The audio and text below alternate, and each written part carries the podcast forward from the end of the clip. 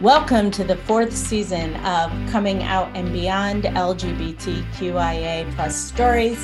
This is Anne Marie Zanzal, your host, and I am so excited to share some changes to our podcast that are really great, and I think you'll be as excited as I am about it. First of all, we will be dropping a new podcast every other Friday. This is at the request of our listeners who wanted to hear more. Secondly, my producer, Barb Rollinson, will be joining me as a conversation partner as we discuss things coming out. Barb is a fellow Leighton lifer and also the mom of a queer kid, and so she has a lot of insight and experience to share with us. And thirdly, we're going to be focusing also on the beyond. Love to hear your coming out stories, but I want to hear the beyond sometimes magical things happen when we come out and we have a life that we could have never imagined. Many of us say this is the best thing that we've ever done. So let's get started. Welcome to the show. Tell me your story. Hi, welcome to our today's podcast of coming out and beyond LGBTQIA plus stories. And I am so excited for our guest today. Stephannie Weikert is a certified yoga therapist and creator of the Make Peace with Stress method.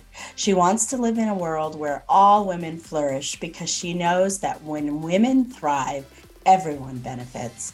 She mentors women who feel stuck and struggle with overwhelm and self doubt to incorporate the time tested wisdom of yoga into their daily lives so they can be balanced, calm, and confident. When she's not teaching women to use life's challenges as catalysts for growth, she can usually be found hiking or planning to hike all the trails, reading, practicing ukulele, or working on her first book about how to make peace with stress. Discover more about Stephannie and Make Peace with Stress at makepeacewithstress.com. Hi, Stephannie. Welcome to the show. Hi, Anne Marie. Thanks for having me. I'm so excited because I am a yogi and I can't wait to hear what you're going to talk about today. But mm-hmm. first, tell me your story. So, my coming out story is uh, uh, started about 10 years ago. I started just noticing some things that I was paying attention to that felt confusing, that I um, explained away as something other than what it really was. And after um, a number of years of going back and forth and questioning and wondering and denying and suppressing and all the things that we do. Mm-hmm. Um, I actually heard you on a podcast and you said, straight women don't lie in bed at night wondering whether or not they are gay. And I was like, oh, okay, well, there you have it. that solidified a lot for me. So you heard that. So what happened next? Were you married? Yeah, you- I was I was in a marriage with a man um at that point it was I don't know 18 years. I had mm-hmm. two children. And the very next thing I did was got sober. Mm-hmm. Because in those years of struggling and questioning and all of that, one of the ways that I coped was over drinking and smoking pot almost every day. Mm-hmm. And even though I felt pretty sure that I knew that I was gay, I wasn't about to blow up my whole entire life until I was really, really sure and clear. And so getting sober was just part of that for me. So um, I did that for a couple of years and all the same feelings were still there. And um, so in early 2019, January of 2019, I came out to my husband and um, and he was great, super supportive, super understanding, you know, recognized that it was true and not something that I'd, you know, done wrong or whatever, um, mm-hmm. which I felt really blessed about. And that's actually really wonderful. yeah. As you know, like not everybody has that experience. I totally understand. And, you know, the truth is, I didn't know I was going to have that experience. I spent, mm-hmm. uh, you know, at least a year uh, once I came out to myself and knew that was true um, sort of plotting how to move forward. And the biggest perceived obstacle was that he was going to, you know, not take it well and that that was going to be a, you know, a thing to deal with. Um, but he did, he was great and still is. We're still very close. Um, mm-hmm. we decided to keep the status quo in our household until we could, you know, live with this information for a while which was very liberating for me. And um, and then we talked to our kids um, about nine months later. So it was, you know, mm-hmm. it's been couple of years now. and They're they're teenagers. They're now 18 and almost 16 um, and and and that was actually more challenging for uh, my daughter than it was for my son she's the older one um, so we, you know, took took some time there to um, let that information settle and to just be there for them. We really wanted to tell them nothing's going to change right now. Let's mm-hmm. Work, together through this. Um, and you know that that was a, a roller coaster. It was a lot absolutely. of ups and downs, yeah, as there yeah. always will be, right? Yes, absolutely. Um, yeah and and then and then we were uh my now ex and i were about to start we were talking about separation and and moving forward when the pandemic hit and obviously that just put a big halt on everything. But ultimately in um, september of 2020 I left the house on a on a semi permanent basis, you know, a temporary, you know, transitional basis, and we did that for a while until finally um, in 2021 I moved out and we got divorced and you know doing custody and you know always working through the challenges that are present in life for everybody, but yeah, absolutely unique circumstance. Can I ask you, just because we come from the um, same like later in life background, and this is a big question that a lot of people ask is how did you navigate like the months in the house with your husband? Did you guys get a separate bedrooms? Did you did you how did you do all that? Because a lot of times i feel like uh, that that period in, is it like a stopping post along the way and people sort of navigate all that? What and everybody does it differently. Just because stephannie did it this way doesn't mean it's the way to do it but i'm just curious how did you do it yeah, it's a great question. And interestingly enough, we had already been in separate bedrooms for a little while. Uh, we we had renovated the year or and a half or so before we had renovated our basement to be a den slash guest room space for the kids and whatever. And we live in Baltimore and in a narrow three story plus a basement row house. And the primary bedroom and bathroom are on the third floor. And in the summer, it's hot up there, no matter what you do.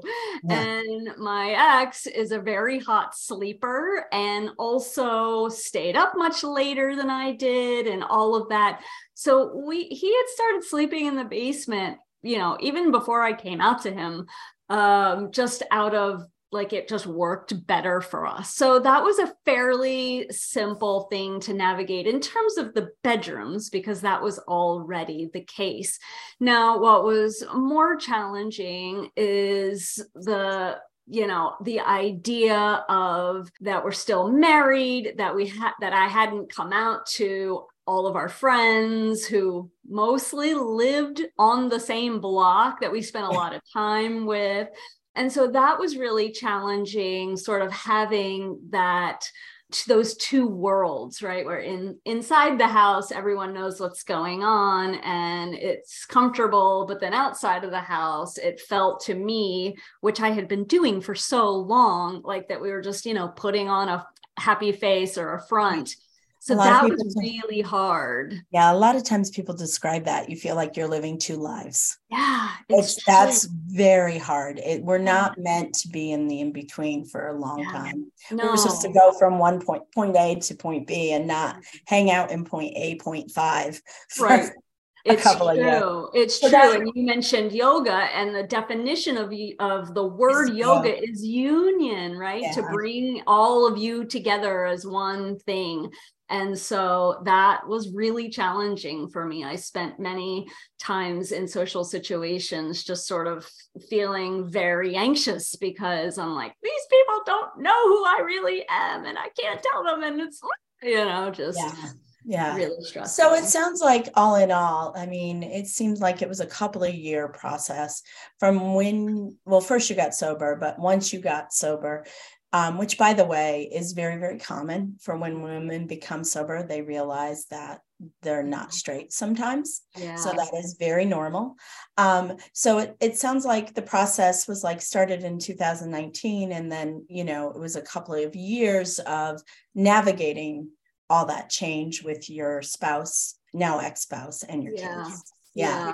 Yeah, yeah, for sure. So. And, you know, I would just like to point out, though, that 2019 was the moment that I actually came out, and it was probably five years before that wow. in terms of questioning, going back and forth, drinking myself to into oblivion smoking myself into oblivion uh, and then and then ultimately getting sober and and saying okay this is real this is happening i can't deny it i can't suppress it anymore. So you know i just want to acknowledge that it, it can be a very long process. I oh, also yeah feel like it's important to share because I, I don't I feel like I don't hear this as often but I started questioning my sexuality without having had any like, real experience yeah, with me too. We're, yeah. Yeah, same thing. I mean, and it's it's we're more of a minority. Yeah. you know, we really are um, but we're not alone. You know what I'm saying? Yep. Most women, um, when they begin their coming out journey, either they've had experiences in high school and college and yeah. or in their young 20s or something. And then yep. then there's people who like fall in love with somebody. Right. You know, we talk about the catalyst. Right. But like I was the same, like I came out without having really much experience at all, yeah. except yeah. maybe leering at women. Right. And, you know? So it was really like I like and I and I the way our stories intersect is like it was 10 years from yeah. when I had the aha moment, like, oh yeah, I'm not straight. And I don't even think I used that language then mm. to when I actually physically, you know, began the whole coming out process. So sometimes I think it's really nice to honor the fact that it doesn't happen for some people like boom, boom, boom, boom. It's more like right. it takes a while. It can really take a while for yeah, sure. So give us, I think what we're trying to say is give yourself grace. Yeah. You know, yeah. And compassion. So yeah. tell me about your work, Stephannie. So I am a certified yoga therapist, and um, I my business is called Make Peace with Stress. And this is super relevant to uh, this conversation because the method that I started using and now teach, um, I actually discovered in my early, my late 20s mm-hmm. when I had been struggling with anxiety, self doubt, overwhelm, you know, just sort of the roller coaster of, of chronic stress. And the first thing, the, the sort of catalyst, if you will, of, of changing my life is that I developed in that like decade from my like late teens to late 20s of, of really struggling I developed a compulsive behavior of pulling on my eyebrows and eyelashes. It's mm-hmm. I now know it's called trichotillomania. People pull on their hair, but a common compulsive behavior that people are um, more familiar with is nail biting. Right. And it's like a nervous habit. It's a coping mechanism. Mm-hmm. Well, mine was pulling on my eyebrows and eyelashes, and I had this experience where I had all my eyebrows and eyelashes were completely gone and I was renovating a bathroom a house that I had purchased at 26 years old. And I saw myself in the mirror, and I had what I now know from being a, a yogi is a, a, a, witness consciousness, right? Or uh, at the time, I thought of it as an out of body experience. I saw myself from beyond myself and I and I saw myself in the mirror and I heard a very clear distinct voice that said you can either take ownership of your experience or just stay stuck and miserable. and so obvious, but at the mm-hmm. time it was this huge sort of like hearing you on that podcast. Yeah, it was, it was just yeah.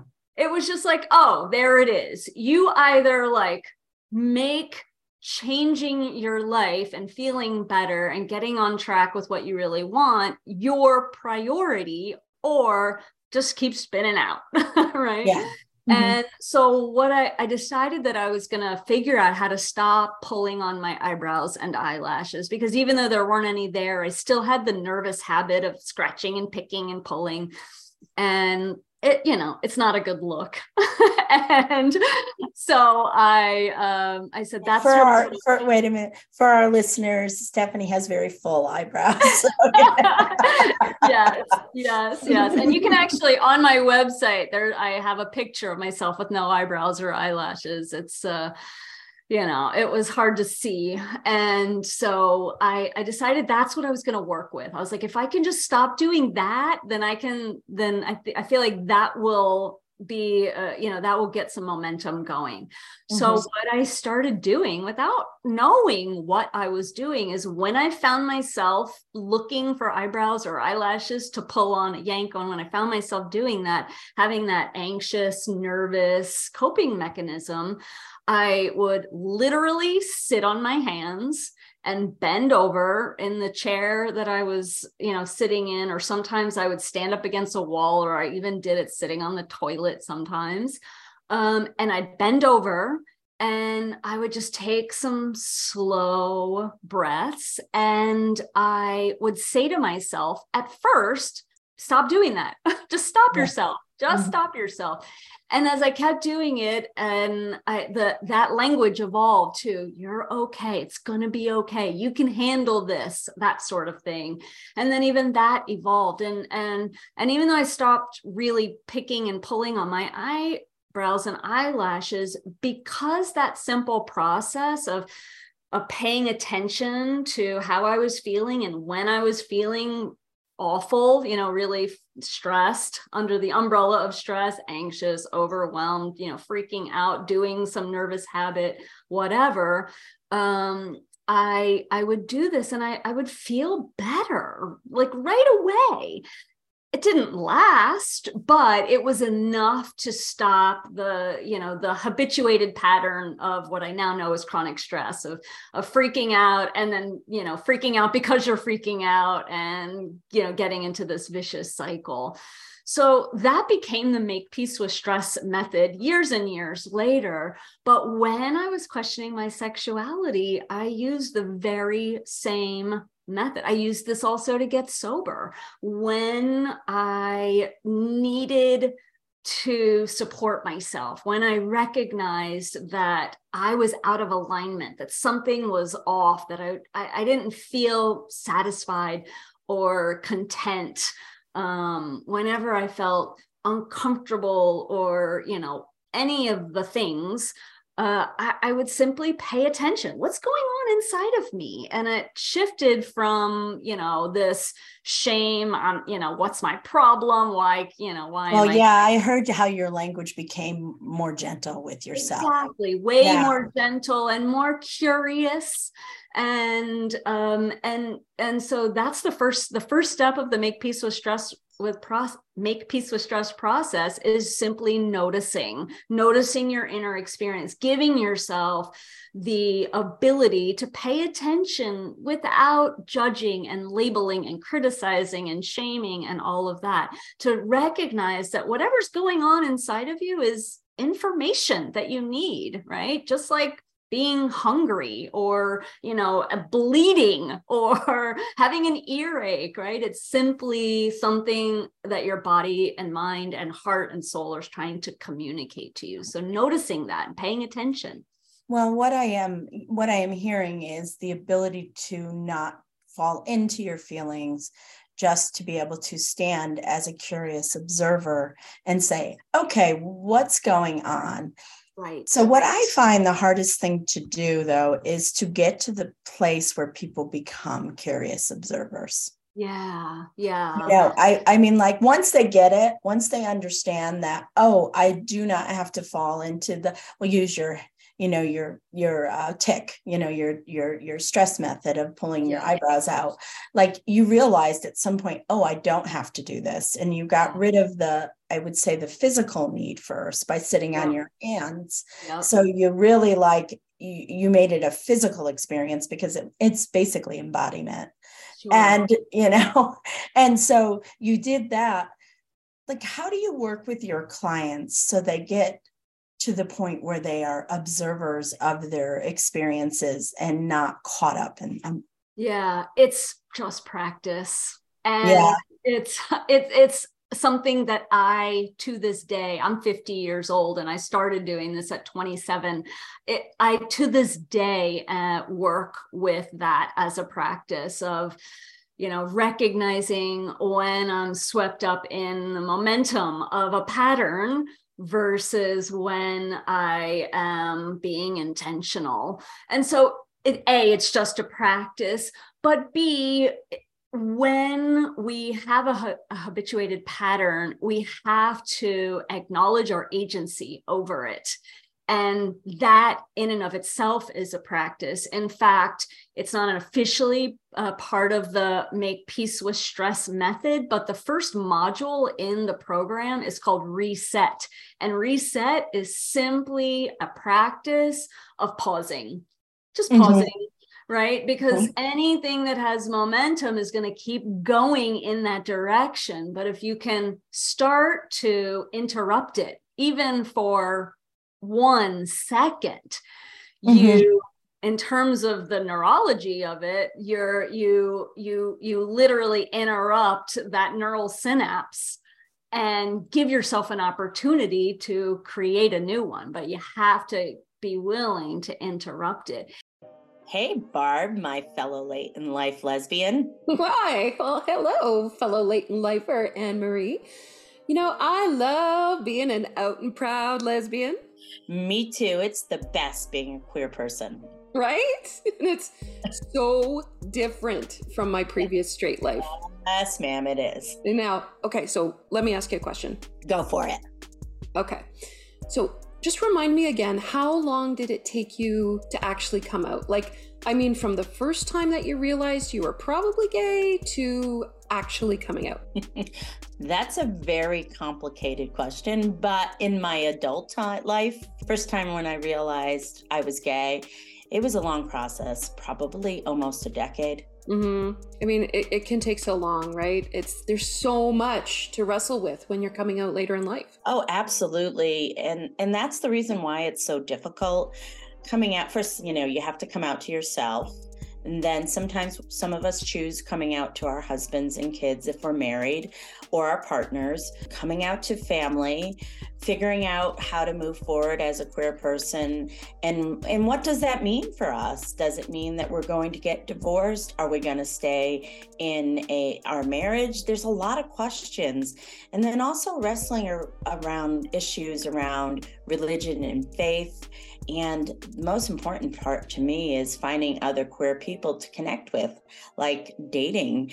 There's so much to unpack, and it is a pretty overwhelming process. Mm-hmm. You know, honestly, I I think of it as a second coming of age. Like it's like you're actually a teenager again, and you are figuring out how you fit into the world. It's exactly like that. And that's why we call it a second adolescence, right, Barb? that's so accurate and so true. And I remember, I, I remember it very keenly how challenging it was and how like lost I felt sometimes. And I know that many of you who are listening are feeling that way too.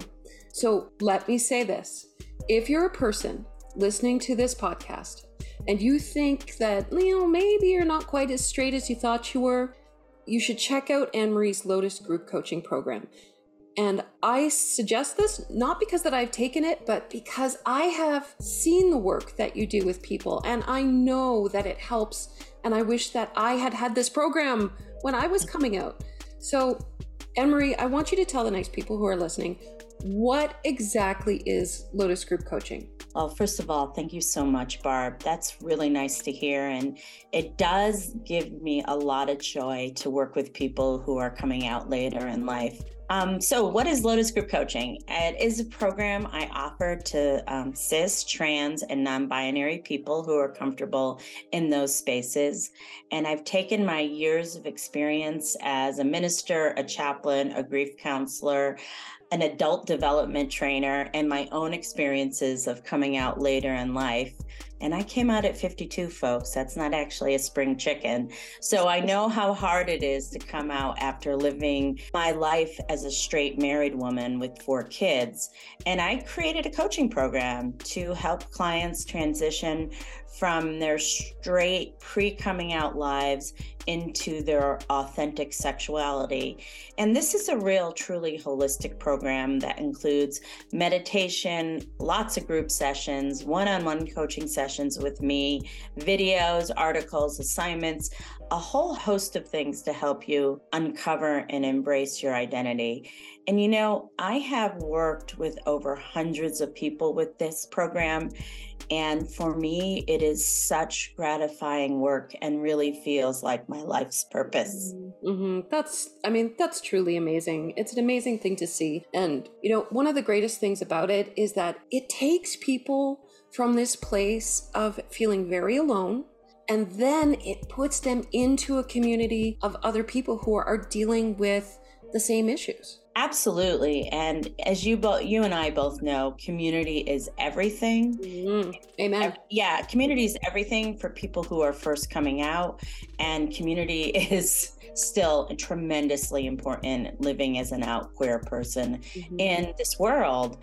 And so the community is a big part of Lotus Group coaching. Um, having others who are going through the same thing with us or witnessing our journey, or maybe they're a little ahead of us on the journey and having someone like myself to help guide us along the way is really an incredibly valuable part of this program. Oh, I agree. And okay, so um Marie, if you are someone who's listening to this program, what are the next steps that they should be taking? All right. So, the first thing I would recommend community again.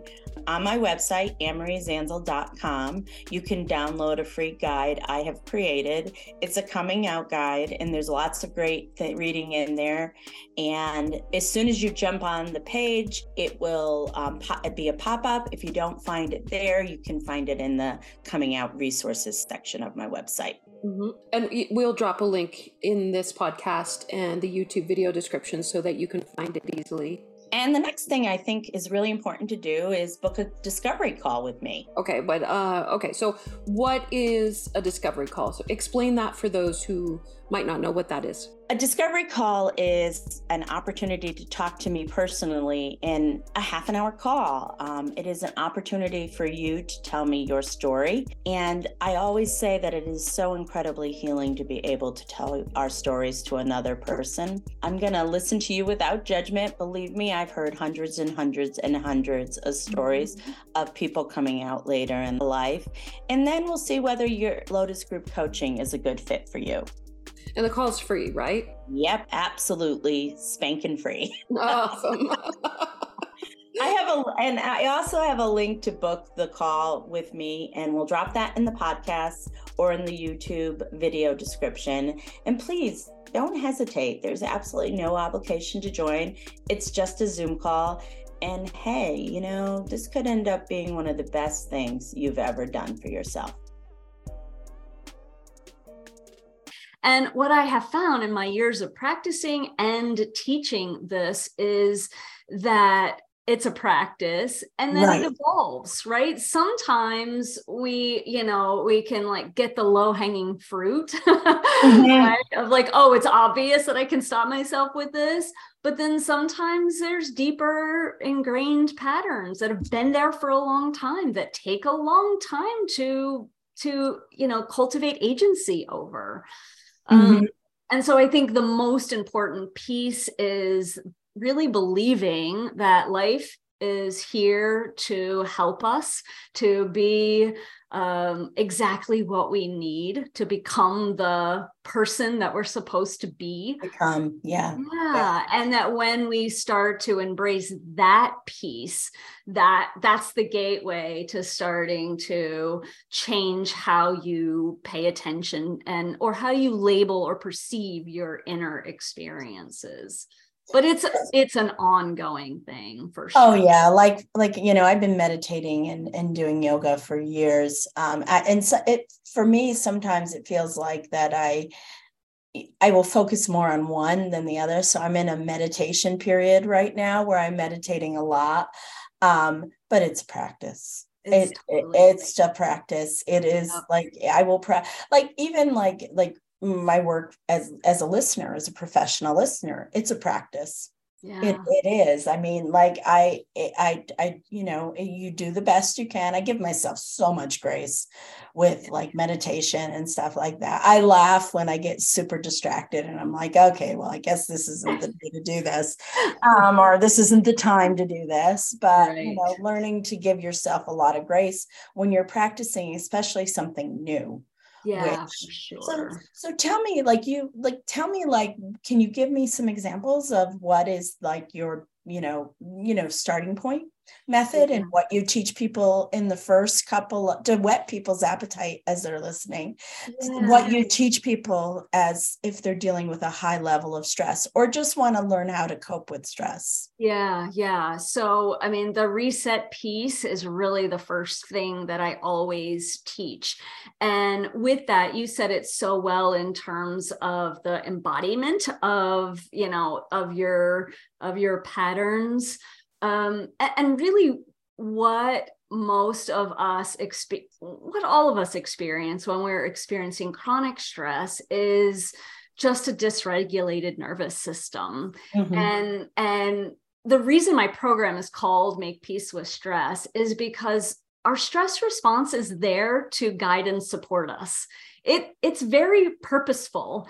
And i think a big issue is that when you think that stress is bad and then you experience stress and then you're like oh my gosh i'm so stressed out and this is terrible. I got to figure this out then you perpetuate it and it's a vicious cycle that can be really hard to get out of. Well we label we label it as bad stress exactly. is bad. And stress and that's conventional wisdom. It's not our faults that we label it oh, as no, no, We've not at all. For a long time that, you know, stress it will is like the deadliest thing there is. Well, it's like when people are labeled, you know, when they hear the term codependent and they're like, oh, it's everything about being codependent. Well, it's yeah, it there's some things about it, but there's actually some things that are can be positive about people that struggle with codependency. Yeah. So it's like not everything is just inherently bad. And stress, right. what I'm hearing you say, isn't inherently bad. It's there for a reason to protect us. I'm sure it has something to do with our fight or flight. It's like in our, uh, what do we call it? Our amphibian brain, you know? Yeah, exactly. It, it, that's where stress comes from. It's there yes. to protect us, I assume. Yes. Yeah. And then, you know, in our modern life, most of our stress is psychological stress, yeah. right? It's all up in our minds. Most of us, thankfully, are not in actual physical danger, but our bodies don't know the difference, right? When we are freaking out about a deadline, let's say, or, you know, getting really upset about traffic, as far as our body is concerned, we are in physical danger. So we're telling, you know, we tell ourselves this is a problem, and then our body responds as if it's a problem, and then we perpetuate it. So, in terms of the reset and the ways to start just interrupting that, something as simple as one slow, intentional, deep breath can just start to get a little wedge in that um, in that chronic cycle. And so that's something that you can do and use often. And part of what I teach is real integration into your daily life. So, what are things that you do every day, once or twice or several times a day, that you can use as a trigger for taking one slow, intentional breath? You know, things like every time you walk through a doorway, or when you go to the bathroom, or, you know, in the when you're brushing your teeth, or, you know, showering or getting dressed, or, you know, if you're in the driving in the car, you know, there's so many opportunities opportunities to just practice that pause. And it's it's so simple but it can be so incredibly powerful when you're in that space of spiraling and feeling like you don't know how to change anything because what we also tend to do is think we have to change everything all at once and that just flat out does not work for our nervous absolutely system. not. It's so, it's the small changes it's the that small add up to the big changes you 100% know 100% absolutely.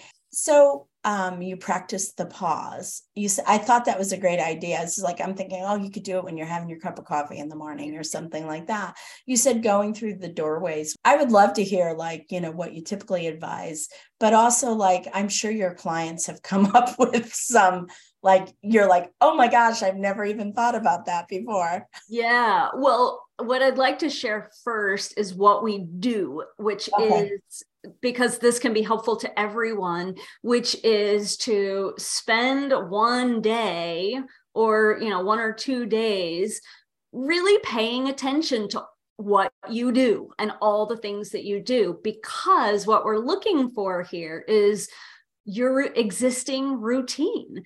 And the reason that it's important to really pay attention and and often my clients will literally take a piece of paper or on their phone like take you know start a note and just write down a long list of every little thing that they're doing all day for a day or two.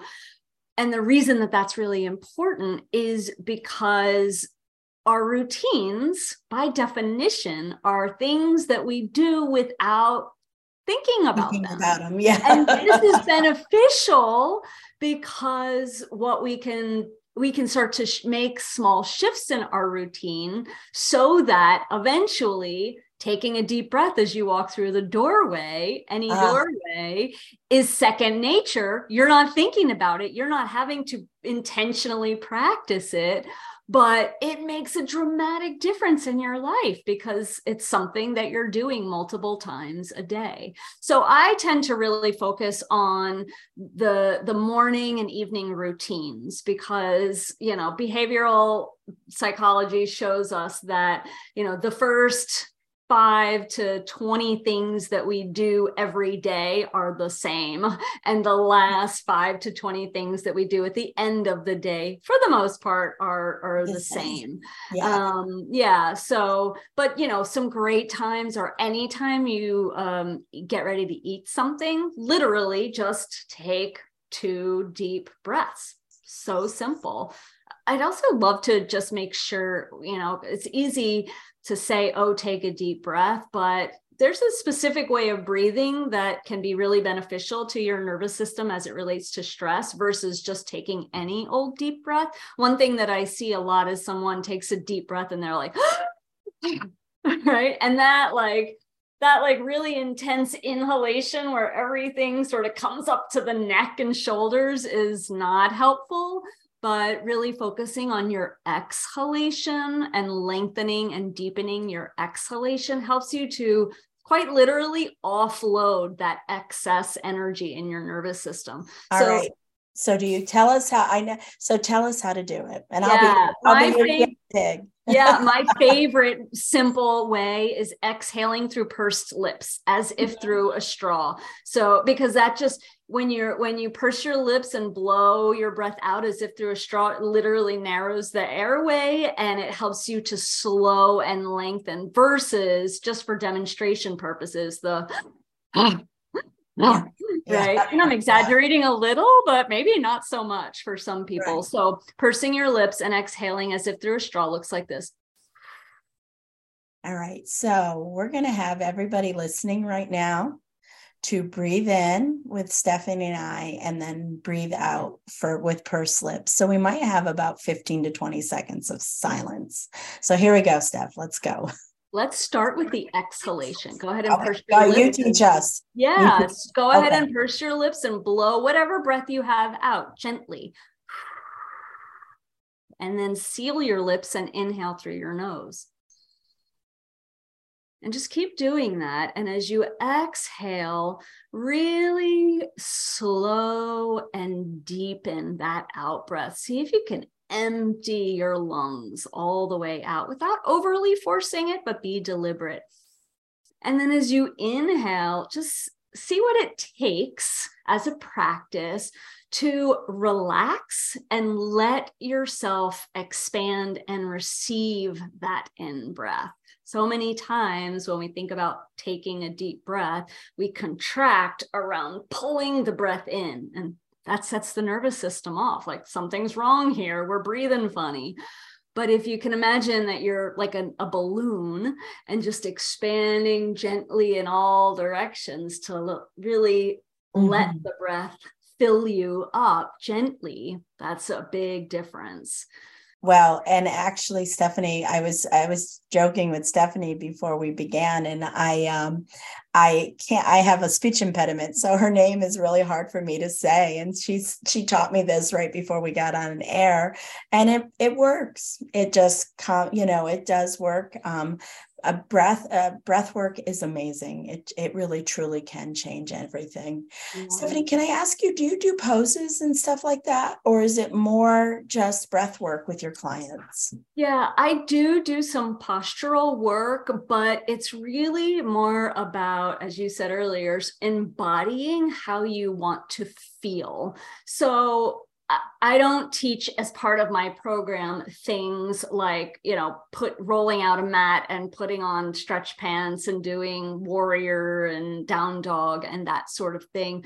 But I do teach things like how you're sitting in your chair, which from a yogic perspective is seated mountain pose, right? But if you're, you know, and you said earlier that sometimes you sit in your office chair for, you know, long hours, and I'm pretty sure that most people can relate to that.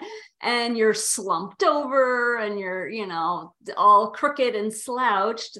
At A makes it hard to breathe well, but also the, your physical posture directly relates to your state of mind. So if you're, you know, if your chest is sunken and your shoulders are rounded and you're slumped over, you're going to feel how that looks. And so that can make a big difference. Things like the way you stand in line at the grocery store or you know when you're in the shower the way that you use your body can either be same old, same old perpetuated patterns or a moment of intention where you are, you know, focused on how your body feels and enjoying the warm water and, you know, the shampooing of your hair and really getting in touch with your physical feelings so that you can adjust them, enjoy them, and really be more and more observant on how that affects your mental state.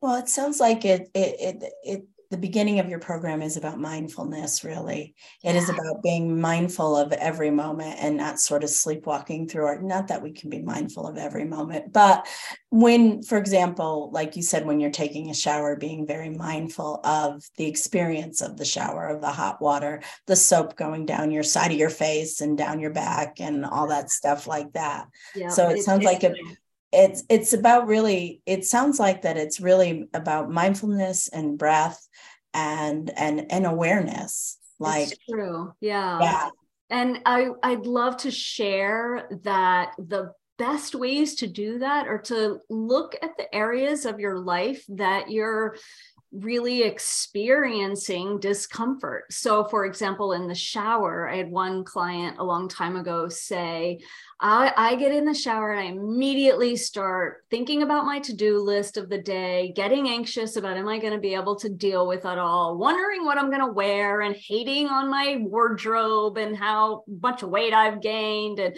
and so her entire shower experience was one of perpetuating stress, like starting off her day in a tizzy because of the way that she was using her mind in those moments. And so for her, that shift of her shower becoming a moment of deep physical, mental, emotional, uh, you know, and behavioral, even self care made a dramatic difference. I had another yeah. client who traffic and just driving and being in the car was just chronically upsetting for her. She just was always worried about, you know, all the things. And so for her, reclaiming that space because it was such a, a, a, source of stress and upset for her really made a big difference. So I would advise everyone to really pay attention to like what are some of the hardest challenges that you experience every day in terms of feeling you know frantic and worried and overwhelmed and upset impatient whatever it is? There's so many things that fall uh, can fall under the umbrella of chronic stress and and say okay just like me with my eyebrows and eyelashes so many years ago so focus on the on one thing, one thing, yeah. and just say i'm going to reclaim that small space and just start with that. And what will happen is you'll cultivate the skills in that particular area and it'll make such a big difference that it will also give you the confidence and build momentum to start doing it in other ways and in uh, ways that you know are in like bigger life challenges right? I like to focus on part of the daily stuff first because when we're stuck in chronic stress the daily stuff is what is almost like the engine that really keeps it going. And then we have nothing for you know bigger things like getting a divorce or right, right, you right. know figuring yeah. out custody or whatever those things might be for you know for anybody the bigger life challenges well, thank you, Stephannie. And if you want to hear more about what Stephannie does or get in touch with her, you can find her at makepeacewithstress.com. So we're going to go back to your queer side for a minute, okay? Yes. So, do you have a coming out song? Yeah, I love this question. And I didn't think of it as a coming out song during my coming out process, but the but India.Arie's song I Am Light was so felt so important to me because it just cut through the labels and cut through the you know there's there's some lyrics in there that's like i'm not the mistakes i've made. I'm not you know all of the thing the outside things. And it just really gets to the essence of all of us are you know are humans. And that key piece really helped me recognize that my experience although i felt alone for a long time it felt unique for a long time really is just a human experience. experience yeah. So how about how about books or movies that you change your perspective on life? Mm, 100% The Power of Now by Eckhart Tolle. That makes sense. that book, I just, and I just so, it, it also really influences the way that I teach because the thing that I love about The Power of Now and just about all of Eckhart Tolle's teachings is it just cuts through the you know all of the things i know for me when i was going through you know, really a lot of the challenges that I've been through in my life, but it's easy to get swept up in, well, what about this? And what about this? And what about this? And what about this? And when you cut through like, oh, you here's your choice, this or this, it just is very liberating. It's like, oh, okay, that's that's the way I want to go. So that's what I need to work with.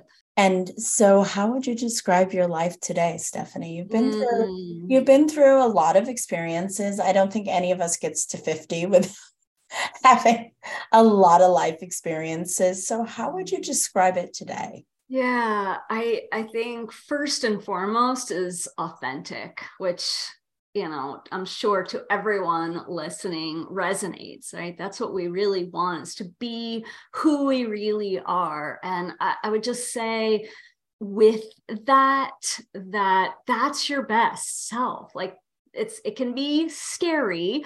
It can feel for sure like you know get getting super vulnerable or being exposed or whatever but we are all of our discomfort and unhappiness and struggle and and um and suffering is because we're not being who we're really meant to be. Is it's it's, it's a indication that our authenticity has some room to expand in our lives so embrace that Go ahead. Yeah. And what I was thinking too is that, you know, for Stephannie and I, it was more about our sexuality and, and other things as well, but more about our sexuality. But that's not true for everybody. But, mm-hmm. and for some people, it like authenticity is is you know we use it a lot of times in the lgbtqia plus community but really anybody like if you are not living your authentic life if you are married to someone that you have nothing in common with you and you are very miserable even though you've been married for 25 years you know go towards your authenticity because uh, that also helps deal with a lot of times the stress. Sometimes yeah. it's stressful getting out of those types of situations, but really, it, it, in the long term, it really helps with the stress and the feeling of restlessness yeah. and the feeling of I don't belong. Yeah. And yeah, and so embracing your authenticity is so very important. And I really am glad that you have done the work to do that, Stephannie. It's yeah. it's a lot of work and you've done it a gazillion. Like, and it's also too what I love about your story is you didn't approach it just from one way, you approached it from a lot of different ways.